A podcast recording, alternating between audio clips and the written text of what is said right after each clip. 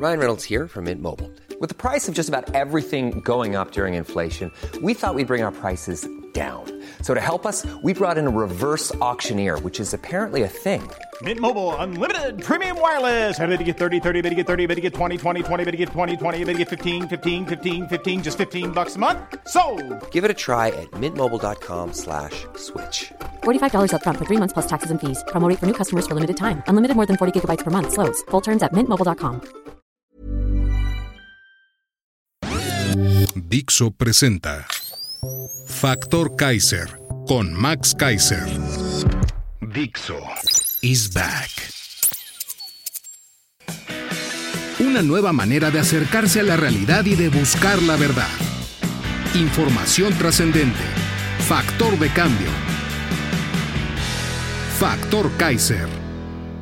Las 10 en 10 de Factor Kaiser.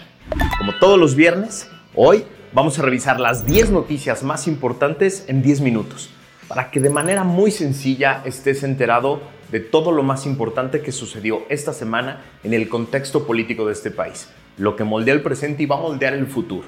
Más nos vale entender cómo se relacionan las diferentes notas para poder convertirnos en factor de cambio.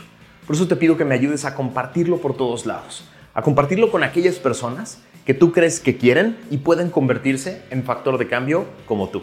Acompáñame a ver las 10 de hoy. La 1. Inicia la gran batalla contra el infame Plan B en la Suprema Corte.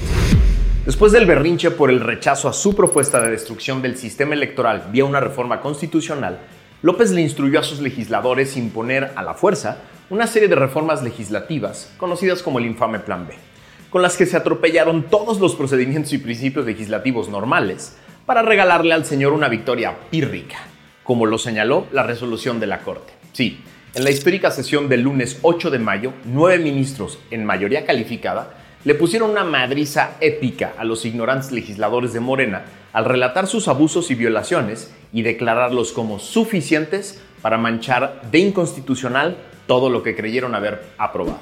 Bueno, hasta el ministro Saldívar votó por la inconstitucionalidad. Muere así la primera parte del infame Plan B. Creo, además, que los ministros dejaron muy claro que no tolerarán la destrucción del método parlamentario establecido en la Constitución con el pretexto de son simples trámites, como dijo la ministra doble pirata y como tratarán de argumentar en los próximos semanas y meses los miembros de la secta obradorista. Un gran triunfo para la sociedad. La 2. 40 mil millones de subejercicio en salud al inicio del 2023. El sector salud de este gobierno es un desastre inhumano.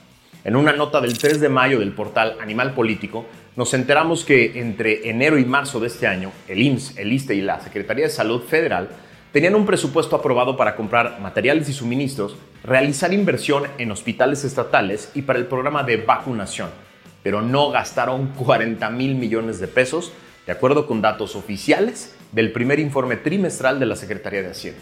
Que no te engañen, no es ahorro, es subejercicio por incapacidad. Esto significa que las instituciones que atienden a la mayor parte de la población afiliada a servicios de salud no contarán con los materiales y suministros necesarios que preveían necesitar para la atención hospitalaria, lo que implica una violación directa al derecho a la salud de estos pacientes. Esto ocurre meses después de que el proceso de compra de medicamentos y materiales de curación sufriera retrasos injustificados debido a las fallas que presentó la nueva versión de Compranet, la plataforma mediante la cual el gobierno debería de realizar todas las adquisiciones y que fue relanzada al inicio apenas de este año. El desastre en salud del obradorato no tiene nombre ni puede tener perdón posible. La 3. La inescapable responsabilidad del votante mexicano. Las últimas semanas ha aumentado el tono, la vehemencia y hasta la violencia respecto de una pregunta fundamental.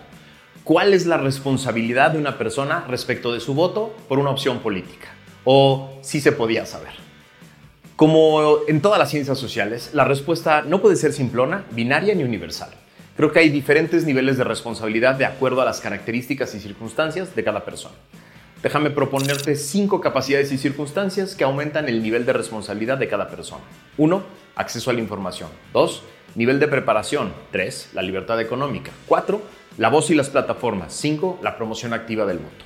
Así, Creo que es poco razonable y poco justo exigirle responsabilidad por su voto a una persona con poco acceso a la información, poca educación para interpretarla, poca libertad para optar y que carece de voz y plataformas para promocionar una alternativa política. Creo, en cambio, que es muy razonable, muy justo y democrático exigir que se hagan responsables de su voto aquellas personas que tuvieron la mejor información, educación suficiente para interpretarla, libertad para optar, plataformas para promover el voto y que las utilizaron activamente. Yo no acepto ni asumo los chantajes ni el enojo de aquellas personas que hoy no saben cómo explicar que teniendo estas cinco características antes descritas, decidieron darle su voto a quien había anunciado hace años que pretendía destruir nuestra democracia y mandar al diablo a nuestras instituciones. Los invito a hacerse cargo de su responsabilidad. Ya va siendo hora. La 4. Los estúpidos ataques al Poder Judicial. El berrinche de López y su secta estaba cantado. Lo esperábamos todos. Sabíamos que sería poco original y que sería un refrito de sus grandes éxitos mañaneros. La mafia del poder, jueces al servicio de los conservadores, no representan al pueblo, van contra la mayoría, etcétera, etcétera. El problema es que esta vez se pusieron peligrosamente creativos. Además de los ataques personales a ministros concretos, los de siempre, vino un nuevo tipo de ataque a nuestra democracia constitucional en conjunto. ¿Quién votó por ellos? ¿A quién representan? ¿A poco nueve personas valen más que 30 millones de votos? Eran las preguntas perversas que difundían estos irresponsables en distintos medios y plataformas. Muchos de ellos saben perfectamente que es legítimo y válido que la Suprema Corte, en ejercicio de sus facultades constitucionales, le quite validez a una norma emitida por el Congreso cuando su contenido o método de creación violan la Constitución y aún así promovieron este peligroso discurso. Sostenerlo no solo es peligroso, es también perverso. De ese mismo argumento de mayoría popular se han agarrado las peores tiranías de la historia de la humanidad para aplastar a quienes piensan diferente. Justo para evitar esas tentaciones y pulsiones autoritarias, es que nos dimos como mexicanos una constitución y le otorgamos al Poder Judicial la facultad de cuidarla y de hacerla efectiva, para cuidarnos a todos de los abusivos y de los ignorantes. Así, la constitución nos cuida a todos y cuando la Suprema Corte de Justicia la hace valer, te está cuidando a ti de un poder fuera de control. La 5. Las mañaneras violan derechos humanos, dice la Comisión Interamericana de Derechos Humanos. En una nota del portal Animal Político del 9 de mayo nos enteramos de que la sección ¿Quiénes quieren las mentiras de la semana? presentada en conferencia matutina por el señor López a través de la señorita de la voz angustiada, aumenta la violencia y la estigmatización contra la prensa Así lo advirtió la Comisión Interamericana de Derechos Humanos. A través del informe anual de la Relatoría Especial para la Libertad de Expresión, se menciona que en esa sección se hace uso de un, abrositas, discurso estigmatizante de funcionarios públicos contra la prensa, lo que dificulta los esfuerzos para combatir la violencia hacia periodistas, incrementa la hostilidad y fomenta un contexto de autocensura para reportar asuntos de relevancia pública. De acuerdo con este informe, Parar con la violencia contra la prensa es fundamental, ya que tan solo en 2022 México registró una de las cifras de homicidios de periodistas más altas del mundo de los últimos años. Abrosita. Al menos 15 comunicadores fueron asesinados por motivos que podrían estar directamente relacionados con su labor. Este reporte va de la mano con una resolución del Parlamento Europeo del año pasado, que coincidía plenamente con la Comisión Interamericana de Derechos Humanos. Es decir, para estos dos órganos internacionales, López viola el derecho a la libertad de expresión, contribuye al clima de violencia contra la prensa y se ubica como el divisor en jefe de una sociedad que requiere puentes y requiere paz. La 6. La banda de los López. Gracias a una investigación de mexicanos contra la corrupción y la impunidad publicada esta semana, nos enteramos de más tranzas, más contratos a modo y más pruebas de relaciones entre los amigos de Andy López, que formaron una red de tráfico de influencias para hacerse millonarios a costa del gobierno. Esto es la pista más clara que nos permite saber hoy que varios empresarios beneficiados ilegalmente por el obradorato deben tener ya listos esos sobres amarillos llenos de cash para financiar las campañas de Morena, a cambio de los beneficios ilegales que ya recibieron. Es el mecanismo de la corrupción del que les he platicado aquí, del cual, al parecer, los juniors Lopers son la pieza fundamental. La 7. Familiares de víctimas del COVID quieren a Gatel en la. En una nota de Latinus de hoy, nos enteramos de que los abogados Javier Cuello Trejo y Felipe Jiménez, que representan al menos a ocho familias de víctimas del COVID, denunciaron al subsecretario de Salud, Hugo López Gatel. En una entrevista afirmaron este jueves que no buscan la reparación del daño. Sin embargo, piden que este y otros funcionarios responsables de la atención de la pandemia de COVID-19 sean encarcelados. En la entrevista con Carlos Loret de Mola para Latinos, Cuello Trejo precisó que se acusó a López Gatel de homicidio por omisión, ya que su responsabilidad es la salud de los mexicanos, de acuerdo con lo que señala el artículo 10 del reglamento de la Ley de Salud de la Secretaría de Salud. Gatel mintió, dio datos falsos, minimizó los hechos y cometió negligencias muy graves. Entendemos que la ley es la ley y debe aplicarse, señaló el abogado. Ojalá pronto se pudran en la cárcel él y todos los irresponsables que lo ayudaron. La 8. La nueva presidenta del INE tendrá que aprender a consensar.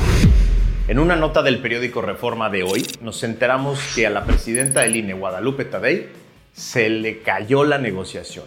No logró los ocho votos para nombrar como secretario ejecutivo del organismo a Flavio Cienfuegos.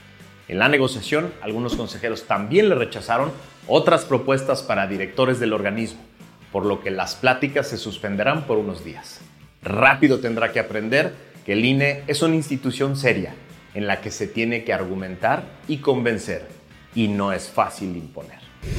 La 9. Álvarez Buila gasta 80 millones del CONACYT en viajes y eventos. En otro capítulo de su gustada sección Las incongruencias del obradorato, gracias al portal MX nos enteramos hoy de que María Elena Álvarez Buila, directora del CONACIT, ha gastado más de 80 millones de pesos en viajes y eventos desde el 2019 a la fecha. El CONACIT entregó dichos contratos a una empresa llamada El Mundo es Tuyo SADCB, que por cierto fue la agencia de viajes favorita durante el sexenio de Enrique Peña Nieto. En lugar de destinar esos recursos a la investigación científica y el desarrollo tecnológico, que son las principales funciones del CONACYT, y una de las principales metas de Álvarez Buila cuando asumió la dirección del Consejo, eso dijo, ha existido un aumento desproporcionado en los gastos de eventos y viajes. Vaya que paga ser leal al obradorato. Qué incongruentes son estos tipos. La 10.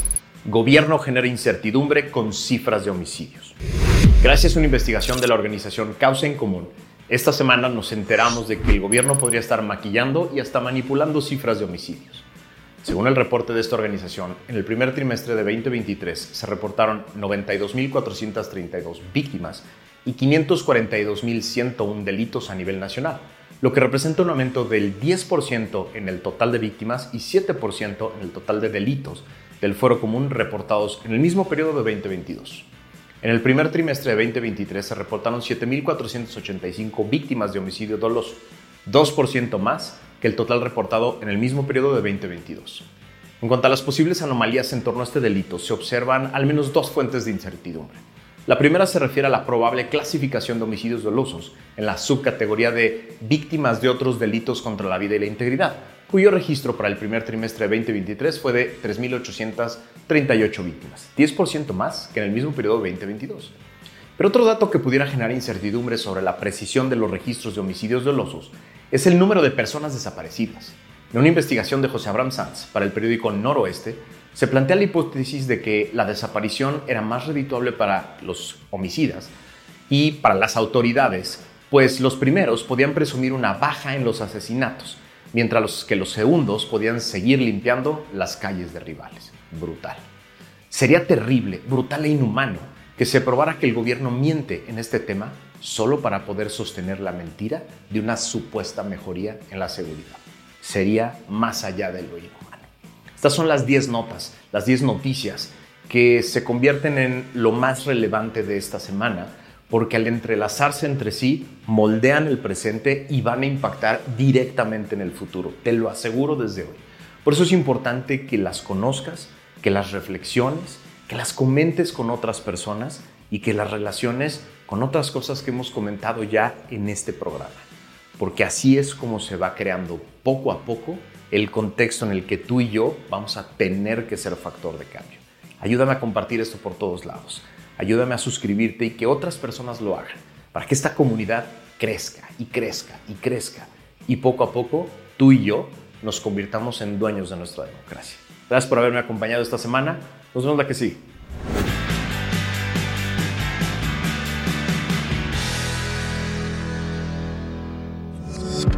Dixo is back. Hi, I'm Daniel, founder of Pretty Litter. Cats and cat owners deserve better than any old fashioned litter. That's why I teamed up with scientists and veterinarians to create Pretty Litter. Its innovative crystal formula has superior odor control and weighs up to 80% less than clay litter. Pretty Litter even monitors health by changing colors to help detect early signs of potential illness. It's the world's smartest kitty litter. Go to prettylitter.com and use code ACAST for 20% off your first order and a free cat toy. Terms and conditions apply. See site for details.